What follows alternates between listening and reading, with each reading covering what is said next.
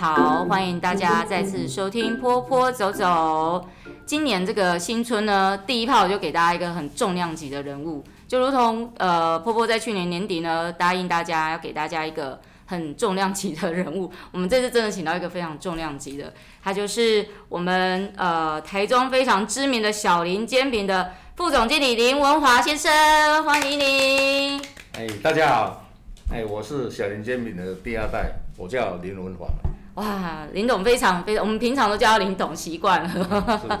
对，然后呃，那个林董呢，其实是在我们一个因缘际会之下呢，认识到，就是说在认识到小林煎饼的一些烘焙的创作，还有公司的历史。然后我在跟林董请教之后，非常的敬佩，好不容易请到林董来上我们的 Podcast 节目，这真的是我们。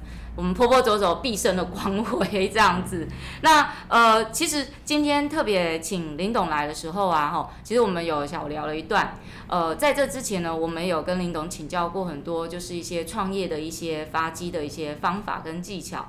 那林董呢，其实他其实不吝惜教导年轻人如何在创业这条路上的一个呃发迹的。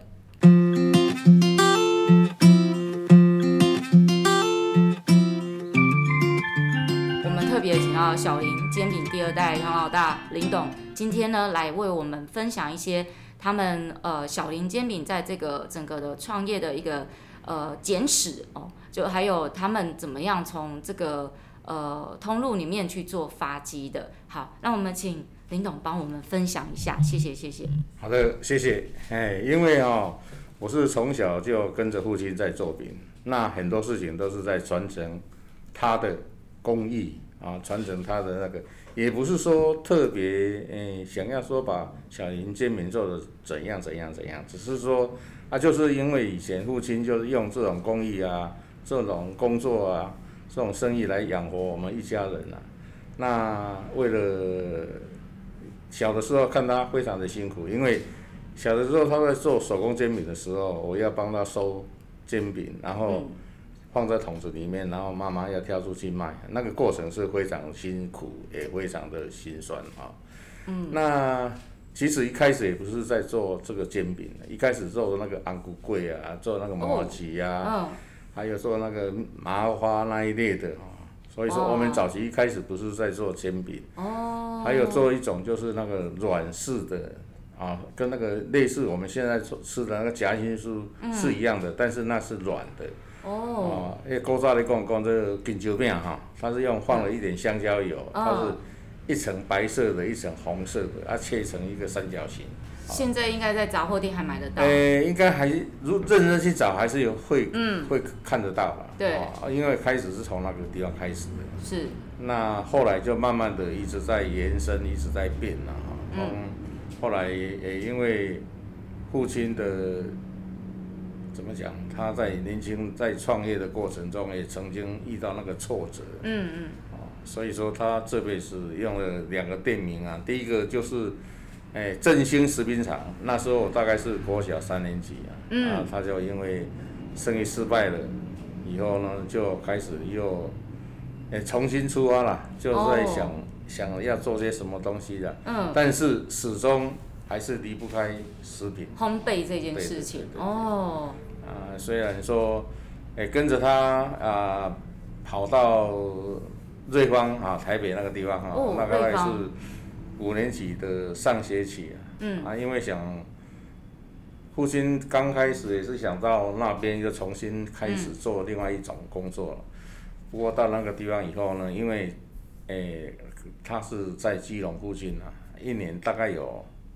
我看超过两百天都在下雨，都在下雨，所以说很不习惯，因为中部人去那边又不习惯，所以又回来台中。对对。那因为在瑞芳那段时间，做生意上又认识了基隆那边有一家叫做赞龙，玩具赞龙啊，哦，赞美的赞，赞美的赞，基隆的龙啊，赞美哎赞龙那个玩具糖果行，他还在吗？那已经都没有了，哦，已经没有了。那个那已经没有了。哇，还在那个古董店呢。那个没有，现在那种店都没有。嗯。那因为接触到这种这个人，这个，然后就因为生活上不习惯，环境上不不习惯，然后就回又回来台中。哦。那也因为这样子，就因为回来又开始做我们那时候所谓的香蕉饼。哦。那日本话哈，日本话叫哈薯，哈薯，哈薯，哈薯。这台湾人很喜欢吃吗？诶、欸，也不是，因为早期台湾也没有什么东西吃啊，哦、没有什么点心哈。对，那时候的物质那么缺乏，哪里有什么东西？哦、所以说就用那种。开始又回来这边做，然后有盛隆糖果行这个老板就帮我们介绍给台中他的一个女婿，嗯，跟丰年一个女婿，他们两个都是在做玩具糖果行。嗯，现在玩具糖果王在我们台中哈，在那个地下市场那附近还可以看得到。好像有哦，还可以有。那个就是小时候哈，过年过节啊，就过年的时候，小朋友都会去那种店。拿一个那个抽奖的抽奖哦，这个我我跟大家解释一下，现在应该很多年轻人不知道这是什么。以前我们小的时候，像我们六年级的啊，会有玩那个昂啊飘啊，去戳戳乐啊这样子。然后那个就是，而且他会卖玩具，然后卖所有这个全台湾可以吃到的小小零食这样子。对的。所以那个就是要做玩具糖果行。对的。哦，OK OK。那就是那个有什么欧贝贝啊，欧格六个啊，然后就是六十单啊，一百二十单啊。嗯，我都吃过哎。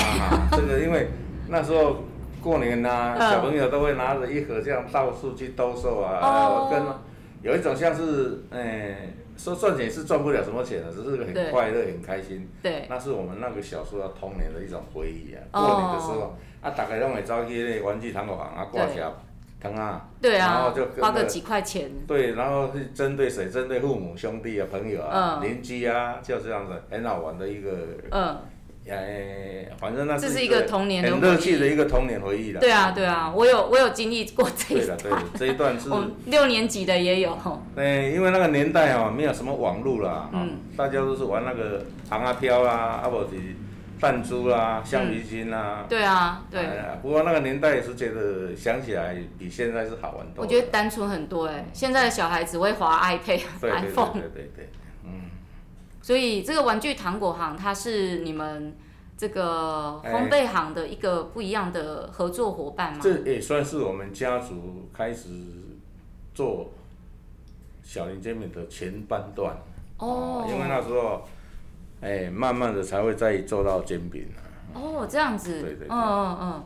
那是做煎饼的前身，就是开始都是在做这些东西的。哦。那因为后来就。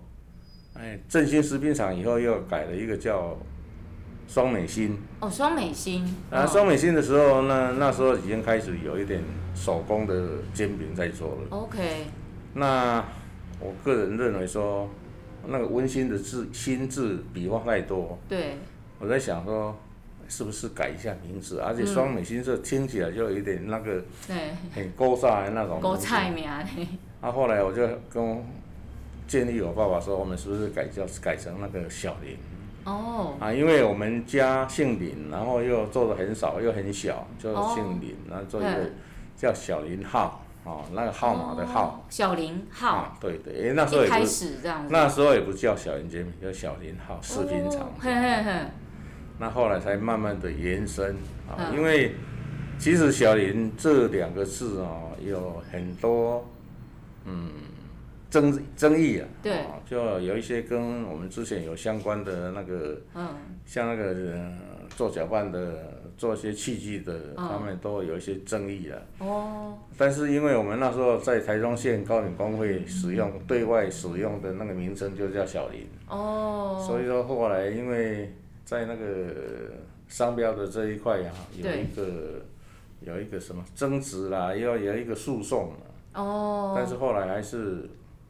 小林还是归我们使用，对，但是煎饼就不能注册，就是小林可以注册。哦，所以那台湾只有一个小林，就是你们。哎，台湾很多小林。哦，很多小林。只是说我是做煎饼哈。哎。哎，常常有朋友讲啦。嗯。你今天如果说换成是小林食品。对。就没有小林煎饼这么响亮。对啊，对啊。我我想想也是哦，这样算起来像是一种那个专有名词。真的真的，这个真的是煎台湾煎饼的专有名词。好像是说就是一个专有名词，虽然说不能注册，但是小林加上煎饼两个字就是一个。这个是隐形的 mark。对了，可以也可以这么讲。对。所以说，有时候想一想也不不不得不佩服自己，当时怎么会有这种想法。我们以前一直以为小林煎饼是日本进口的，哎，日本，后来才发现，哎，原来是我们台湾的耶。哎，很多人都，甚至有人还不知道说他是在台中，他以为有些人说他是在台北，在哪里在哪里，那其实我们是，嗯，土生土长一直在台中，在台中，因为，嗯，我父亲是罗切人，台中港那边无锡人，嗯，那我是在清水出生，六岁以后就往大甲。然后就一直在大甲，这就就中国附近啊。啊，包括上次，因为我刚刚有讲说，跑到那个瑞芳以后要办办个学学年又回来这样。台中啊。所以一直都在，到现在为止都一直在台中。在台中。对对。所以也是因为您改了，你们改了这个名字之后，然后又跟赞美玩具糖果。赞美。赞龙，战龙，对不起，我刚才一直想双美星。因为他的帮我们介绍他两个女婿啊，但是尤尤其是丰年这个女婿啊，他是叫占星食品厂，那这个占星食品行啊，它是一个行口的，他现在还有。哦。啊，他就帮我们就把像我父亲做的饼干啦，他就每天给我们说，哎呀，你今天这些要继续哪里下去都要用那个后印呐，靠那个。像早期那个中联货运呐，中联货运。他们要的量这么大，可以用到货运。因为那个呃，比如说一家寄一件，一家寄一件啊，那时候是这样子在做。表示你们饼真的很好吃啊！啊，但是那时候那时候不是煎饼，那它是完全是那个我想的那个。那个夹心酥啊。夹心酥香蕉饼干那个，哦，那时候是先开始做那个的，有点像是批发的概念吗？他们直接跟你们是就是食品工厂买，然后他们批发到。他们自己不同的。煎饼的话没有办法寄的，没有这样记的。哦。那时候中年后后裔现在可能年轻的都不知道了。中年。中年货运啊，因为早期的话，中年后运、新竹货运啊，都是这些的，都是他就会自己家里没有车的哈，他们这个货运也很发达，会帮你这样送南送北这样。对啊，所以你们这样算是很早的开始的通，你们这算是什么？哎，批发通铺的元祖哎。哎，没有啦，反正那时候就哎，商业商业行为就是这样子的、哦、啊。因为那个年代哦，大概拢不是不是有什么车子啊，可以到处这样乱跑啊。对对对，嗯。所以说，我讲来讲，我们家那时候，嗯，姓林，做很少活动。嗯、对。哎，活动的范围又只有现在于限于那个清水沙路。对。啊，跟北上的话就是万利通宵嘛，就这样子，一个很小的一个区块。对。所以说，当时就用小林这样子啊，对，嗯，一直慢慢慢慢的经营。嗯。那煎饼后来是因为，哎、欸，其实煎饼是日据时代日本人来统治台湾的时候留下来的。留下来的一个技术吗？还是一个配方？应该是他们，应该是日本人那时候来。占据台湾的时候，嗯，就有把这种煎饼的技术传到台湾来。哦，那您你们是呃本来就知道有这样子的方、嗯、做饼的方式的？诶、欸，应该是我父亲哈、哦，他们那个年轻的时候有去学到。因为我父亲是受日本教育的，他也会讲日本话。哦、那因为他们，他也没有什么老师啊，他就是靠这样子，大家这样，哎，按着出米桃味的走，或者朋友家。后来因为有这样子的父亲，就跟了什么，去遐去那个做家庭式的那种工厂，有有人在做，去那边学习。哦，所以其实小林煎饼的从开始的缘由到现在啊，他你们是从像呃做类似那种夹心酥开始，然后到其实这个技术您父亲一直都有，只是到后面开始做这个大量批发通铺了之后。你们开始开发出不同的商品出来，对的，那是煎饼，让大家有不同的选择。那煎饼是其中之一啦，因为那时候煎饼货运会不会很容易碎掉？煎饼是完全没有办法货运的，因为那时候数很少。我刚刚讲了，就是，嗯，我妈妈挑出去卖，哦，我老爸在做，啊，我把它装在桶子里面。对对。妈妈挑去出去给。挑担子吗？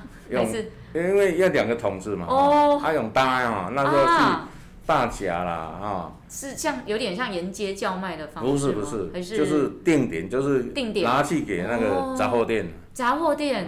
干嘛点嘛，那一类。对啊，你看你们是最早的通 通运方式哎，是靠两个。两个桶子哎，对，那时候就是大甲嘛，再来是大本营，嗯、然后就是往北就是万里通宵。对。那时候妈妈她要去搭公路局，哦，挑着上公路局，要不然去坐火车。哇。然后妈妈是业务。哎，南下的话就是南下的话就是清水。对。沙鹿。哇。活动万里，啊，最北边就是到通宵了。哦，这样其实很辛苦呢。哎，但是那个年代就是这样啊，没办法。哎，那时候像我们在做的时候，我们在，嗯，我妈妈他们在坐火车那一帮人，也有做那什么，做那个面线，面线的，面条的，哦，也都用挑的哈，挑到火车上去啊，有的是架火车头，它有那个货运，货运哈，啊，有的就是。挑着，然后下车就挑着下来。嗯嗯。哦，那那一段时间是，哎，没那讲，大家为了生活就是这样子。都是挑着扁担，带着货到处交流的。妈妈常常在讲讲。嗯。他是夹扁担走大路的。嘿。啊我。好厉害。我就会讲到说，诶，爸爸的爸爸的四肢健在啊，要手工的哈。嗯。哎，妈妈的一根扁担。对。啊，要挑出一世纪的那个煎饼酱。对啊，所以说我有时候在做那个，嗯，哎，姑嫂味的手工煎饼给客人看的时候，对，我就会想到，嗯，我小的时候那一段。嗯嗯嗯，哇，刚才我相信大家听到林董在讲这一段历史啊，可以闻得到那个浓浓的煎饼味了。这个里面包含了还有一个家庭的一个温馨的存在。我觉得很厉害的是说，呃，林董讲到一个很重要的一个关键的历史。内容物就是早期台湾在做这种贩卖啊通路，除了货运之外，另外就是扁担，就是挑个扁担竹，挑了一根扁担。我不知道很多现在呃 Podcast 有一些年轻朋友们可能不知道什么叫扁担，扁担就是一根竹竹子那种呃两边各挂了很像那个秤一样这样子，然后两边都是货物，这样挑着去火车站，坐着火车坐着客运南北这样子跑着去卖货品。然后不像我们现在什么 Seven Eleven 货到付款，这个是我觉得这是现在很多年轻人很难想象得到的一个场景。所以这个其实就是最早我们台湾其实在做货物通路的一个贩售方式。那他们小林煎饼也是最早开始，就是说，呃，我们不敢说是全全台湾可能有很多人同时那时候都最早在开始做这个呃货运贩售的方式。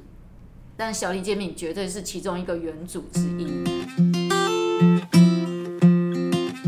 林董只是分享他人生里面的千万分之一而已，他只是先来跟我们分享一下有关，就是说，呃，小林煎饼是怎么样从简单的历史，它怎么发迹，到还有后面。是怎么样扩散到全全台湾、全世界的？这个后面我们还会再请林董呢，下次再来节目中跟我们一起做分享。谢谢林董今天跟我们的分享，谢谢你，谢谢大家，谢谢。